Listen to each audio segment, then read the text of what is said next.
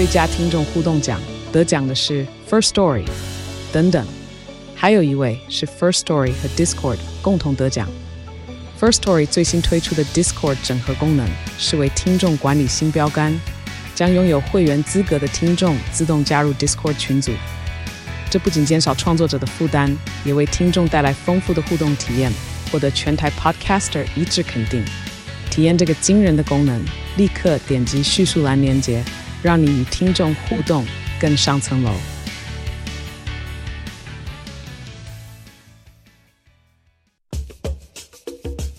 你要泡什么？要泡茶、泡咖啡，可不要泡沫经济；要泡泡糖、泡泡澡，可不要梦想成泡影；要泡菜、泡饭、泡妞、泡书本，就不要政治人物跟咱们穷泡蘑菇。不管泡什么，张大春和你一起泡新闻。台北 FM 九八点一 News 九八九八新闻台，今天进行的单元，我们的老台北。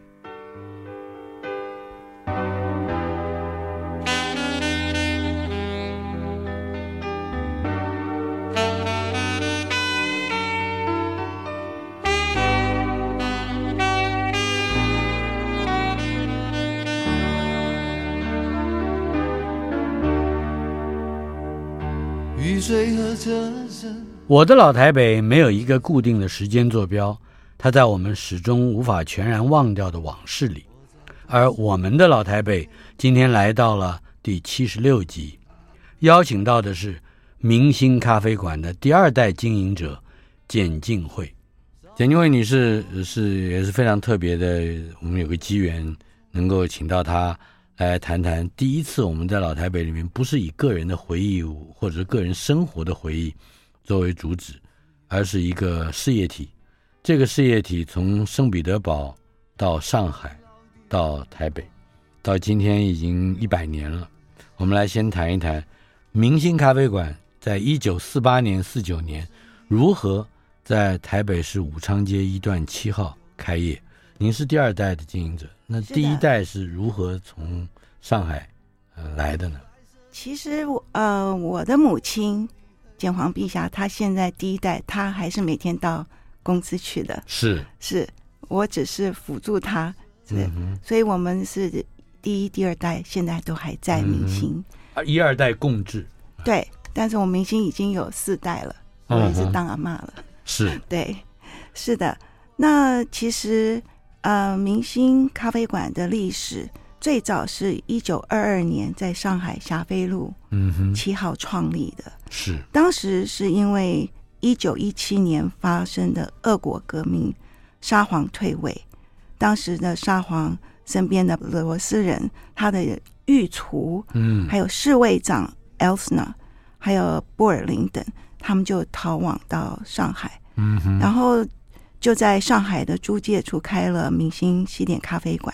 是当时的上海的明星西点咖啡馆，不只是俄国人去光顾，上海租界聚集了许多不同国家的人，他们都会去明星咖啡馆，嗯哼，去喝咖啡，去喝罗宋汤。是啊，那白先勇老师也去过。嗯，那所以呢，一九四九年上海沦陷后，那这些人就跟着。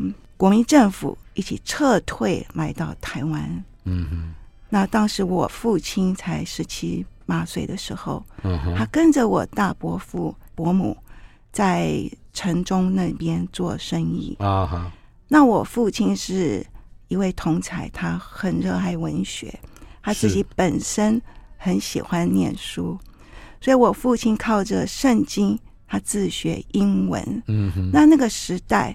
所以他的英文特别好。他在上海的霞飞路七号的这个时期已经参与了明星的，没有，他太小了，太小了。他，他看过，他但是他的伯父参与了，也没有。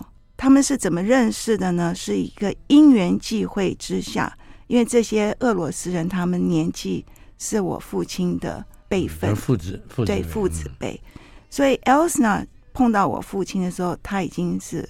五十岁，差不多五十岁的。Elsner 就是那个沙皇的侍卫长。对，啊、对，就是这一批人，然后他们就特别的投缘。然后 Elsner 就每一件事情都是需要我父亲的协助。当时呢，其实满街都是讲反共抗俄的那个 标语。嗯、然后我父亲虽然知道他也是俄国人，但是他不清楚美国人与俄国人的差别，嗯、他只知道 Elsner 是个非常 gentleman，他是侍卫长，嗯、他非常的温文有礼，而且他也也愿意教我父亲俄文，哦、所以他们就变成了忘年之交的一种。所以我还没有生出来之前，他就住在我们家了。是，然后他那个时候，我觉得我父亲也非常棒，就是因为那个时代他是无国籍，就是没有国籍的人。是，对，那他也没有办法回去俄罗斯，也没有办法去美国，所以呢，我父母亲就等于说，为了 Elsner，他们可以。顺利的留住在台湾，嗯、所以就我父亲跟着他一起开了这个咖啡馆，是请他们当做 consultant。哦，对，所以在技术上面还是保留着呃原先在第二时代、呃、对俄俄罗斯风格的或者风味的面包、咖啡等等。是，所以你们吃到我们现在吃到都是很正统的俄罗斯的餐点。倒是这个面包咖啡可能还太笼统了一点，呃，在当时，呃，如果说我们要问菜单的话，大概是以什么样的主为骨干呢？那时候的菜单就是有现在的罗宋汤啊，哈，嗯，然后鱼冻，鱼冻，对，鱼冻是蒋方良的最爱，啊，那那鱼冻其实是一道主食，是，但是台湾人的口味。不喜欢吃冰冷的东西当主食，嗯、是，所以我们现在是把它当做一个 appetizer 前菜，嗯、继续来推广。那个时候就有鳕鱼卷了吗？对，就是，它不是卷，它是动，就是。那那个时候还有，我记得我小时候的印象还有牛舌冻啊，牛舌冻。对，然后那个时代就是有呃基辅炸猪排啦啊，然后呃很简单的。我的脑海里有猪排，有有鸡腿，然后有很特别的 sandwich，还有那个时代还没有像现在有什么 sunny side up 的很简单，其实是很简单的一道早餐呐、啊。嗯哼啊、呃，那个时候我们就就是想想看，就是七十几年前就有那样子的，在一九四八四九年到五零年代。大概能够走进明星咖啡，那个时候叫做咖啡厅或面包房，也是相当有消费能力的才可可能。是的，都是一些政商名流，因为那个时候没有五星级的饭店，嗯、是是，所以我们明星当做是一个那个时代最豪华的一个聚会的场所。嗯，对，取名明星以及它的英文 Astoria。大概都有特定的意义，是吧？是，它的意义就是星海中最明亮的那一颗星。嗯哼，它有天文学的意思。哎，这个明星也很有趣，它是日月日升这四个字符组合起来的。对，然后我们是、嗯、等于是一年四季全年无休，就是一直的在一直亮着的，一直亮着。嗯。这是您的令尊的特别想到的一个对一个名称是，是吧？是，可以谈谈对父亲的记忆吗？啊、哦，我觉得我父亲真的是一位非常亲民，而且就是说他年纪那么小，他就可以独当一面。他不只是可以照顾这些外来的流亡在台湾的，嗯、他不是一个人哦，他是。就是好几个俄罗斯人，而且他们是非常难搞的一群，因为他们都是有身份有身份地位的，但是又成为流亡者。对，但是他们的生活的品质又要保持一样的水准。嗯，那譬如 Mr. Larikov 的夫人，她每天一定要喝 champagne，，吃苹果，吃巧克力。对，那那个时代是非常困难的啊，那个时代。你想想看，苹果非常的昂贵，嗯哼。然后我父亲、母亲就是不遗余力的，就是满足他们的需求，嗯哼。啊，然后也帮助了他们就是他们一辈子都没有回到他们的家乡。是，但是我父亲在我的记忆中，他有把他的遗物，嗯。啊送回去 Saint Petersburg。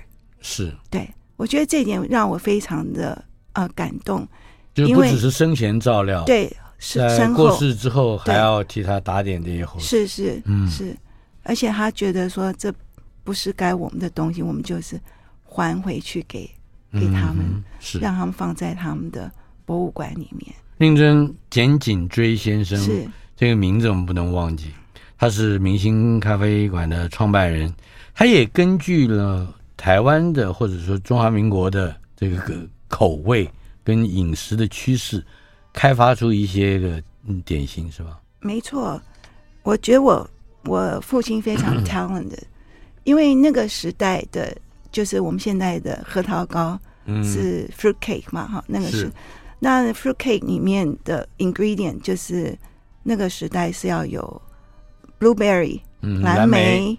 啊，然后需要有樱桃，然后要核桃，现在比较嗯可以拿得到。嗯、但是蓝莓呢，樱桃呢，那个时代都是要进口的。是台湾不产嘛？哈，对，台湾不产。所以我父亲他非常的有创意，他就用我们台湾的龙眼干，嗯，把它代替了。嗯、但龙眼干因为那个 fruit cake 里面一定有酒的，所以他加了 rum。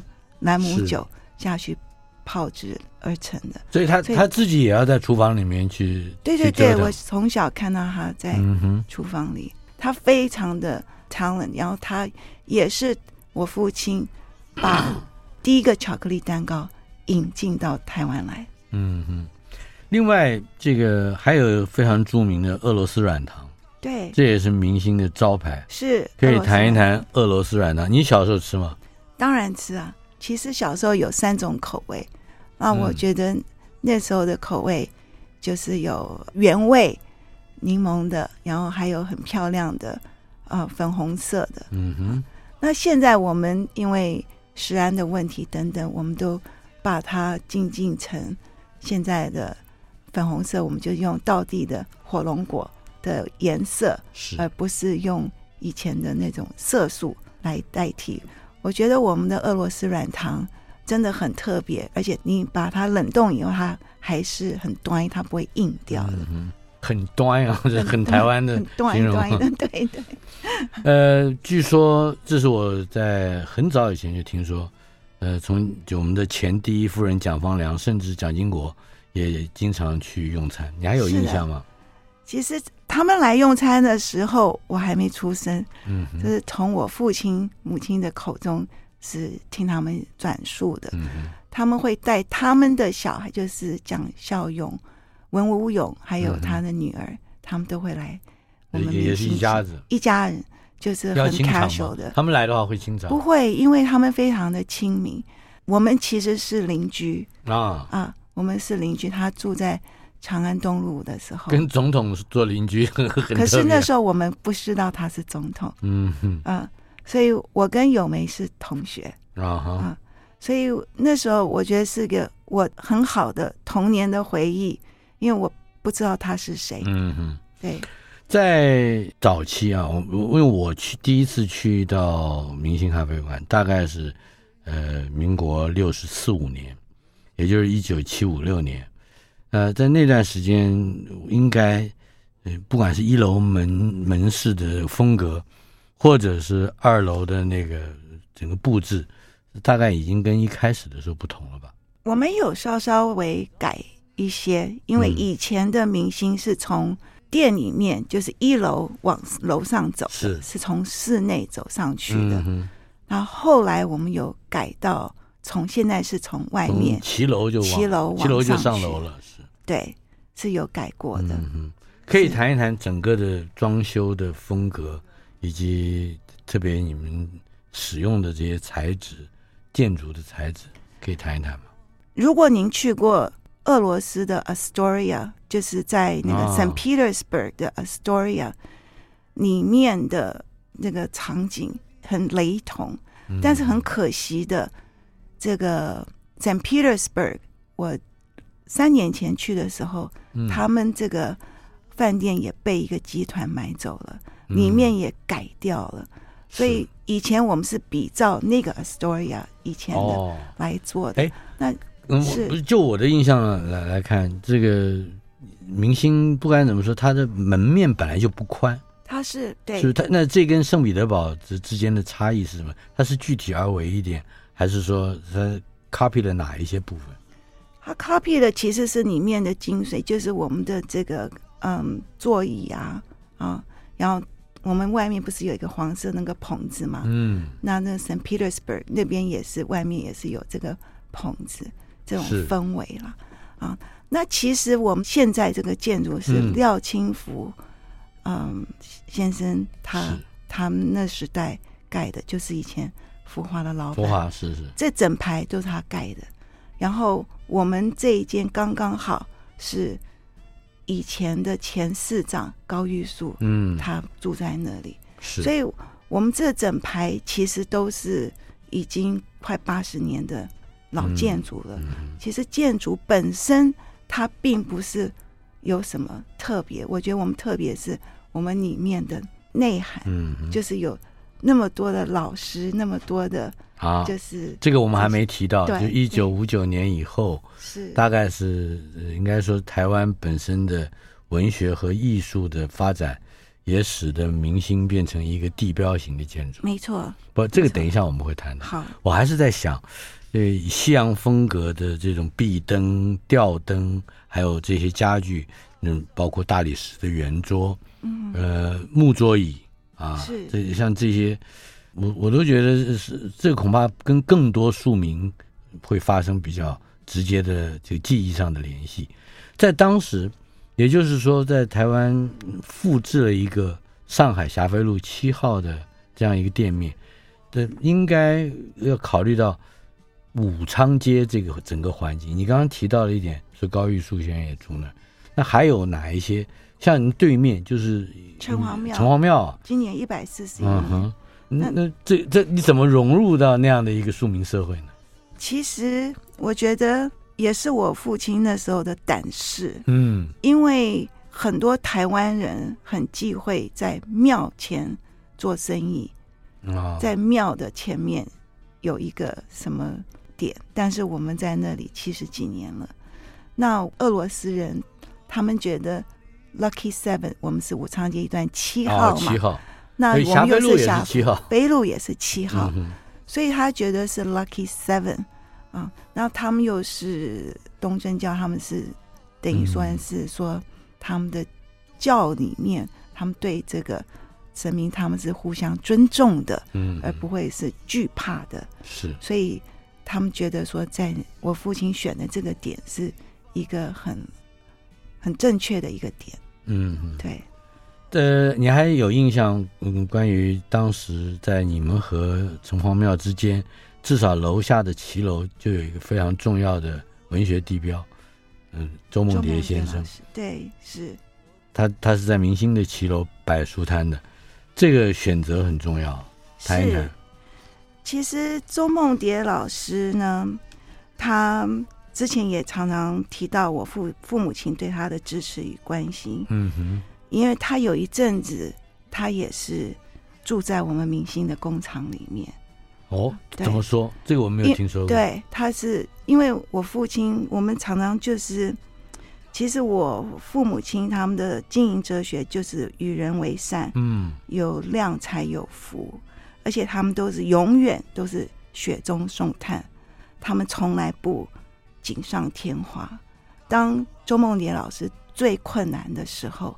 他连地方都没有，嗯，所以我我父亲就让他晚上就把他的那个书架搬进去，还帮他搬了，哦，搬到我们工厂，让他洗澡，给他一个床睡觉，早上又请我们的小朋友把他拉出来，在那边，嗯嗯，就是做他的是事情，对，然后他常常因为肚子饿昏倒，我我妈妈都会给他我们明星的炒饭。所以他常常会讲到我妈妈给他的炒饭。嗯，对，我觉得这个都是很没有人知道的一是一些事情。这个是民国四十八年，一九五九年对开始，对，你还你也还没出生，我我出生了，但是很小。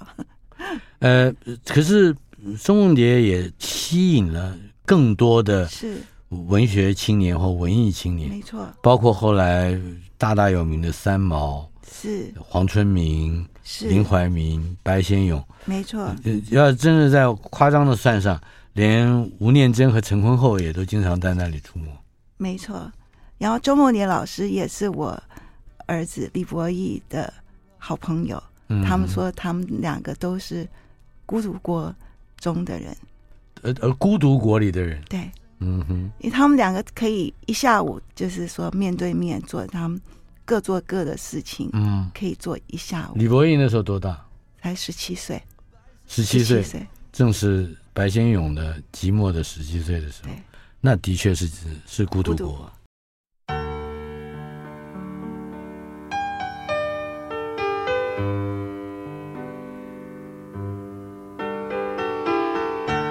我们的老台北明星咖啡馆的第二代经营者简静惠女士在我们的现场。我们刚才谈到了明星咖啡馆作为一个台湾或者是台北那个文学或者是文化上的一个地标。嗯、它有许许多多的创作者啊，不只是文学家。我们刚刚虽然提到的白先勇啊、三毛啊、黄春明。他们都有很多故事的，对不对？还还有其他摄影家、画家也有一堆。我们先说说黄春明。黄春明老师是我非常尊重的老师。然后黄春明老师他自己曾经说过，他说明星在那时代就像文化林墓中的那一棵乔木，嗯，他庇应过许多作家和艺文界的人士。我就栖息在明星下蛋的。如果没有那里的空间、桌椅，更重要的人情，就可能写不出东西来。我去参加他的一些座谈会啊，他都会讲，他都会让我很感动。他说：“没有当初的明星，就没有现在的我。”嗯嗯。啊，我觉得他是非常感恩有明星这个地方，因为他那个时期，他真的。我父亲就一个桌子给他，嗯，他中午可以出去吃个饭，回来他的稿子还原封不动的在那儿，替他看着，是他看着。然后呢，电话来了，黄老师黄春明电话，他去接一接，接稿接什么？嗯，我们有等于是他的等于他的办公室，对对对对。然后我父亲又送他一套，就是我们。呃，有歇业的时候，嗯，送他一个我们的桌椅，嗯、因为他说没有我们的桌椅，他写不下去，所以我父亲就真桌椅，对对，真的他有一套，全世界也没有，只有他有，对，只有他有。嗯，不但是没有这样的接受的人，也没有这样送的人，是是，是没错，这个很有趣。呃，除了黄春明之外，还有你的你的印象里面比较深刻的。有会在那里写作，甚至在那里大声喧嚷的吵架的作作者，我相信也有，我也听过这一类的故事。是，但是我觉得林怀民老师让我很感动的，就是他年轻的时候，他也都会在我们明星三楼，嗯，然后他常常会跟季季老师啊有一些互动，嗯嗯，然后意见不同的互动吗？嗯因为我太小了，我也不太了解他们在讲什么。嗯哼。那我觉得他爸爸就是那时候后来的交通部长林。对对对对，他就会，他爸爸常常会到我们明星来找他，因为他几乎每天都泡在我们明星里面。嗯、最常出入的这种客人，你除了林怀民，还有还有什么？呃，其实我看过很多。老师就现在是国宝级的老师了啊，但是当初我都有眼不识泰山，不晓得他们是那么有名的，像季季老师啊，陈映真、陈映真老师、陈映真老师，还有呃玉天聪老师啊，是。还有就是很多很多老师，我也看过三毛，我也帮他递过纸条，但是我不晓得他是谁。如果这样的话，就表示当时的两大重要的文学刊物。嗯，你刚刚提到了玉天聪，也提到了白先勇，是。那么，那也就表示文学季刊和现代文学这两个杂志都是在明星创办，还有文学季刊。文学季刊，嗯，这是后来我才知道的。然后我也有帮过许多老师，就那时候的稿子是要去排版的，嗯，就是他们写好以后是要送到印刷厂，不是印刷就是打字打字行，打字行，那刚好。我们那个巷子，这就是重庆南路，就是嘛？不是重庆南路，我们对面的巷就是在城隍庙旁边那条巷子。嗯，那以前那条巷子里面就有一个打字的打字行，我就要帮忙拿去那边看他们打字，然后再帮他们拿回来。所以你也参与了这些杂志的某一些实际的行政工作，是吧？我是跑腿的。你你多大年纪那个？那个时候大概六七岁吧。很好使唤的年纪。对，大概就是使唤完了就给一颗软糖了。嗯哼，知名的台湾本土画家像郭雪湖啊、李梅树、啊杨三郎、严水龙，还有包括摄影大师，是一百多岁的大人瑞，呃，郎郎静山先也经常出没在。是郎静山老师，我是非常的有印象，因为他非常喜欢拍摄。啊、呃，明星，然后我们常常有活动的时候，他都会出现来帮我、嗯、穿个长袍，穿个长袍、长胡子，然后跟我妈妈特别的友好，然后拍了很多我们明星的照片。嗯哼，然后呃，李梅树老师是、呃、他的作品，一直到现在我们都有还是持续的展示他的作品。嗯哼，然后。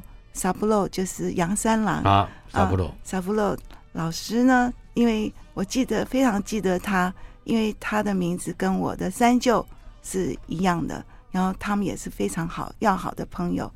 那杨三郎老师常常在我们家出现，他戴个帽子，嗯，很很帅的，我记得就是很潇洒，也是一个礼拜至少有五天都在明星吧？是，对。呃，他们也会会在，尤其是画家，他们都会有自己的画室，会会在明星。因为我们的墙壁当初也没有美术馆嘛，嗯，所以我们明星的墙也是他们展示的的地方，也是他们展示贩售的的场地，哦、对。也会也会在那里标上价钱吗？应该都有吧。嗯、那时候我太小不懂，可是我是听我父亲讲，很多他们卖不出去的话。我父亲都负责接收接收了，对。在这些个文文艺活动之之外啊，一般的客人，你可以，如果你有印象的话，可以说一说，就是，是大概是什么样的客人会在你刚刚提到的一个词叫政商名流，这是在比较早期，可是到了六七零年代，可能更多的平民化的这个你们开发出来的，呃，不管是餐啊、咖啡啊。似乎也推广到一般的庶民社会。是，但是我小时候我记得那时代的三秦二林，嗯、就是林青霞、秦汉，嗯、呃，那些秦祥林、秦祥林，还有刘家昌，他们都是到我们明星来拍戏。母亲三十岁啊，还有很多很多戏都在我们明星来取景，嗯、所以我们不只是画家、艺术家。还有摄影师，嗯、还有这些真正的明星啊，就是那时代有很多的明星，是。都会到明星来。在明星咖啡馆拍电影，那大概就是人家讲说三厅电影里面的其中一厅，也就是咖啡厅，本来是客厅、咖啡厅，是，嗯、还有乔世琴的厅，嗯，对，所以这个明星也算是一个代表性的一厅，对。嗯，如果说我们回头到看到历史啊，到了一九八九年，有一段时间你们突然就歇业了。是，一九五九到一九八九，那大概也有三十年的时间。嗯哼，嗯，但如果你往前推，其实四九年那有四十年的时间，怎么会舍得就忽然之间就歇业，甚至把整个店址还租给了？素食餐厅，从一楼到上面都是嘛？不是，是二楼到三楼。啊，二楼到一楼从来没有歇业过。啊哈，二楼到三楼。因为那时代就是 Starbucks 进来了嘛，很多那个五星级的饭店出来了，嗯哼，然后就是连锁的咖啡也进到台湾来，是，然后又加上我父亲说是股票上扬，嗯哼啊，大家都不走这种就是明星咖啡了，就到五星级的饭店去了。呃，反而明星变成一个比较平价以下，就变成平价，并不那么 fashionable，是因为五星级饭店到处都是了嘛。嗯，对，所以呢，那个时代，我父亲就觉得很多来明星的消费习惯都刻意改变，刻意改变，然后来明星的呃客群的素质也变了。怎么说？他们不是来写书的，他们是来讨论。股市的哦，就变得很吵杂，就弥漫在空气中，跟咖啡香一起混淆着散来散去的那些个话题是，是不一样的，是是投资，对，是理财，而不是已经不是文学了。嗯，所以我父亲觉得他就不想这样子做，他就租给这个素食餐厅，对，对，也是不赚钱的事情。嗯嗯，对，这么一租就是十几年。对可是，二零零四年复业之前，还碰到了一场很不幸的事情，那就是有一场火警。呃，这这个火警的发生是在素食餐厅的这个经营之下，是吧？在三楼。那我觉得这也是上帝的恩典。我觉得真的是明星是受上帝保护、很爱护的。我们三楼以上是烧的乱七八糟，但是楼下呢？二楼下，我就好像一个大伞撑住，啊哈！我们一二楼居然是完整无缺的，所以我觉得我们真的是受到上上帝的这种恩典。记得以及嗯，不能够戒除掉，呃，在明星活动的人，曾经联署，好像有几百个人，对，这是名人，是。呃，来联署，希望明星能够副业，谈一谈这个经历。这个经历其实我人还在，就在大火之后，对，我人还在美国，嗯哼，然后嗯，就因为台湾真的是爱护明星的人很多，那我父亲才那个时候才恍然大悟起来，觉得说他当初的这种付出是有受到尊重的。那我们要副业的时候，也有人觉得说我们是 crazy，就是说我们是疯了，我们才要再重新开幕。因为我回来二零零四年那个时候，我们再重新开幕的时候，嗯、我们整个西区其实是非常萧条的，是。因为大部分的都搬到东区去去了，而且东区还不断的在继续往东区的东边在发展，是，现在也是一样了、嗯、啊。所以呢，就是很多人觉得我们再重新开幕的话，大概有些人就是跟我讲说，你半年就看旧了，嗯但是我觉得。很庆幸的，我们今年就是创立一百年的这个这个记录，我觉得是真的是很不容易的一件事情。访问的是简静慧女士，呃，明星咖啡馆的第二代经营者。明星咖啡馆毕竟还是要在一百年的基业之上继续走向下一个一百年，它会怎么走呢？尤其是当台湾现在，尤其在台北，到处都在进行都更。这个都更的计划和都更的这个改变，又会如何带来商机，或者或如何在尊重原有的经营文化上，嗯，做出比较尊重历史的努力呢？我们稍后片刻，马上回来。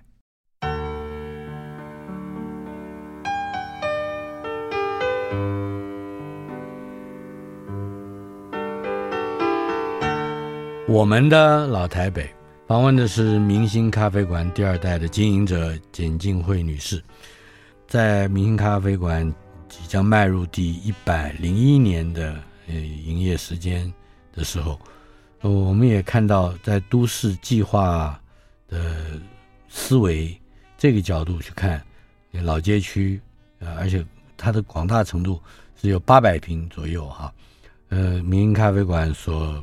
自身的这个城中区，呃，似乎也有了新的命运，呃，但是它究竟应该从哪一个方向去走？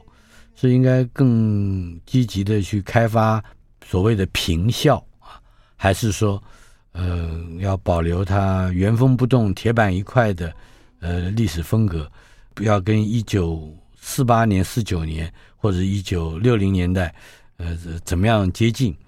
嗯，我相信经营者有他自己的看法，当然也可能会嗯更多的面临困境。呃，因为毕竟你是最关心明星未来发展的人，谈一谈你的看法，就是在都更的计划之中，明星应该怎么走？都更计划其实是从我父亲那个年代到现在，已经计划了超过十几年了。嗯哼，那其实整排的房子都是同一个时期，是福华的老板廖清福先生他盖的。嗯哼，那前高玉树。高市长，高市长也是住在我们这里。嗯、那我们现在呢？虽然明星虽然是历史建物，那为什么会变历史建物？就是十几年前都跟没有谈成，那文化局的老师们很热爱明星的这些老师们来保存，就是来帮我们背书，嗯，就是让大家要来尊重，来来看清楚这个。来思考如何能够共好共荣，然后把这个街区可以像以前一样繁荣。嗯、然后有登记为历史建物是二零一二年了，也就是十年。十年前，嗯、那登记这个之后呢，反而反而我们变成有点像钉子户这种感觉，你就不能动了。不是不能动，我们其实是可以动的，嗯、但是建商不愿意，因为他觉得麻烦。他们不了解，说我们历史建物是可以共融的，可以拆除、可以改造的。那这些呢，可能就是这个里面的规章没有写的很清楚。嗯，所以政府就是说还要再去，就是这么说好了，就是建筑师还有有心要做的这个呃建商，必须要把必须要有。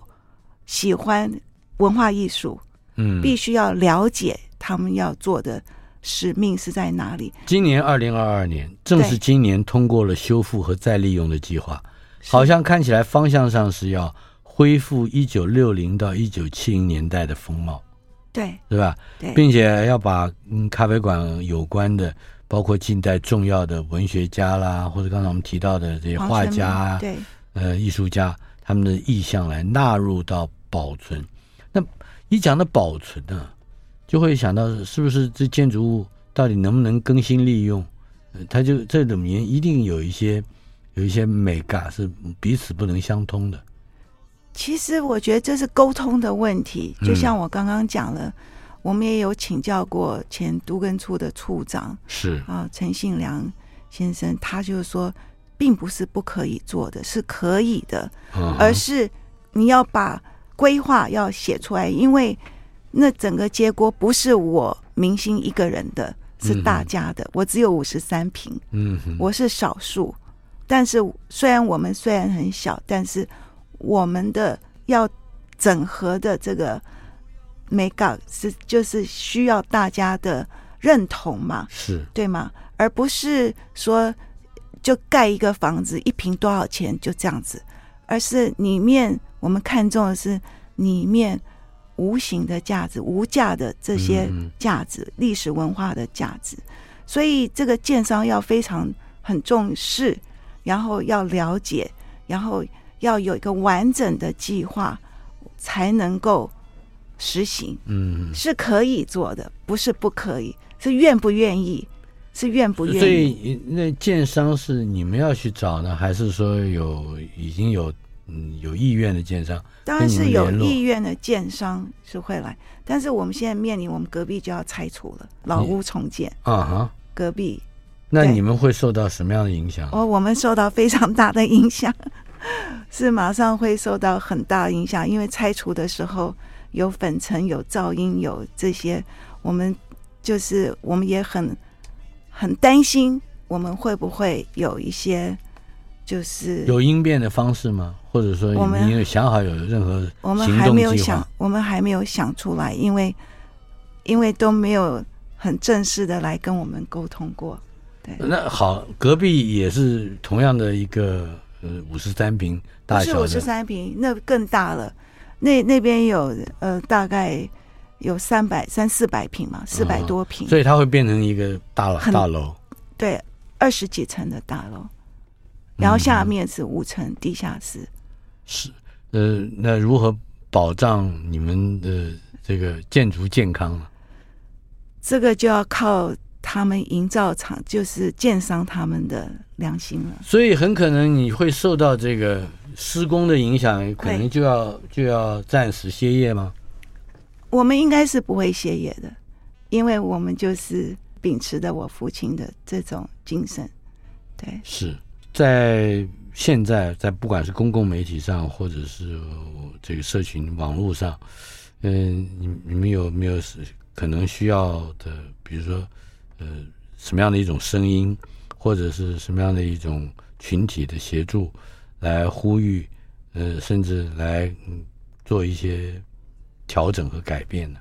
我们当然是需要大家的支持跟肯定，我们明星的，我不要讲说地位，我们是我们的重要性，因为我们看重的不是一瓶能够换多少钱，嗯，而是这无价的内容，嗯啊，我们也没有说要求说我们一定要分回更多的楼层或是什么，嗯，我们只希望说明星从以前到现在。就是一直希望明星能够共好共荣，然后让这个街区可以像以往一样的繁荣，然后把明星里面的内容，因为我们不是一家西点面包店，嗯，是里面的内容是让这这个故事是很多谱出很多令人难忘的故事，而且是台湾人共同的记忆，有很多。其实我们也有很多电影或电视节目，也常常出现我们明星咖啡馆的很多场景，所以也可以见证到明星记，就是说它的发展，过去的发展，还有每一个时代的的记忆，是都是在这里的。是，嗯，我们可以做各种形式的呼吁啊，不过回头看到明星咖啡。呃，即将面临到的这个麻烦啊，呃，我相信应该有更立即的呃一些行动，可能要要是不是要跟市政府或者是其他的这个单位再去协调呢？因为其实我是很不懂法规的，真的不懂法规的。嗯。但是这几年下来，我就觉得。呃，我们很庆幸有这么多文字老师们的支持跟肯定，还有社会大众，就像那个张大哥您的，也是算是支持我们明星的啊。那其实靠我一个人的力量是没有办法。那我真的是明星何去何从，应该如何？我真的不知道，因为就是说你的计划赶不上变化，变化赶不上人的一句话。那一句话又让我难以消化，你知道吗？就是每天这样不断不断的，就是这几天就很多事情的变化。我真的老实讲，我不知道下一步是应该要怎么做。他们只是说，哦，反正建商说我们拆了你就知道，你们坏了我们就来修。那你要怎么修？怎么怎么拆？怎么样的保护？什么？我我们一点。We have no idea。是看起来研究会所需要的，嗯，不只是一个有力的政治决定，的，来支持他的文化理想，同时他可能还更需要的是许许多多听过或者是还关心明星咖啡馆如何走向他的第一百零一年、一百零二年这样的朋友，提供更多集思广益的意见。我们今天只能这样说，我们的老台北第七十六集里面看到了最艰难的往下走的回忆。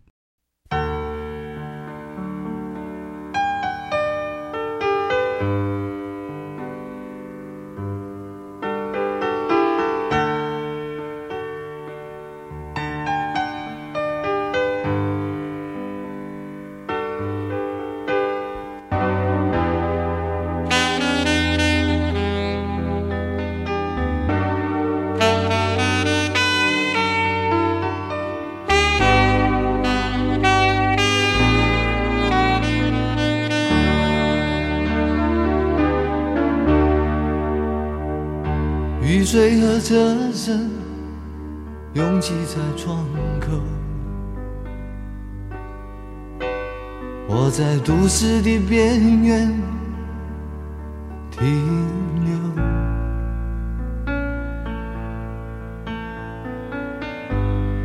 少年的往事在回忆中消失。三十岁，我的职业是自由。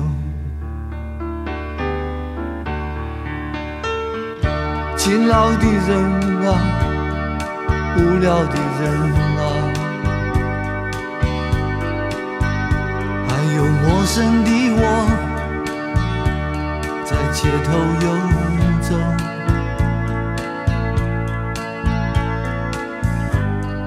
白色的墙柱，玻璃的黑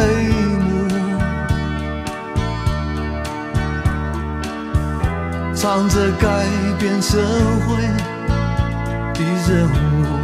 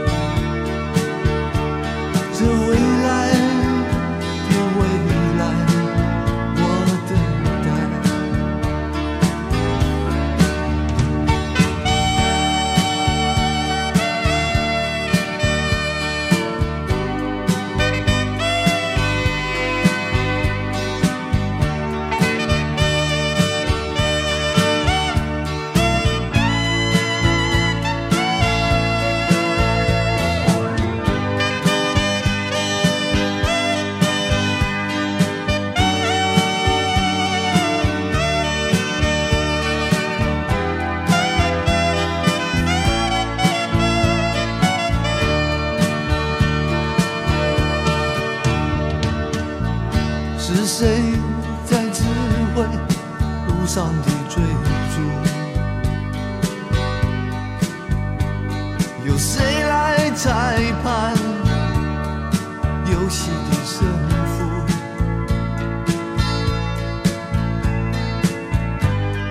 谁让我跑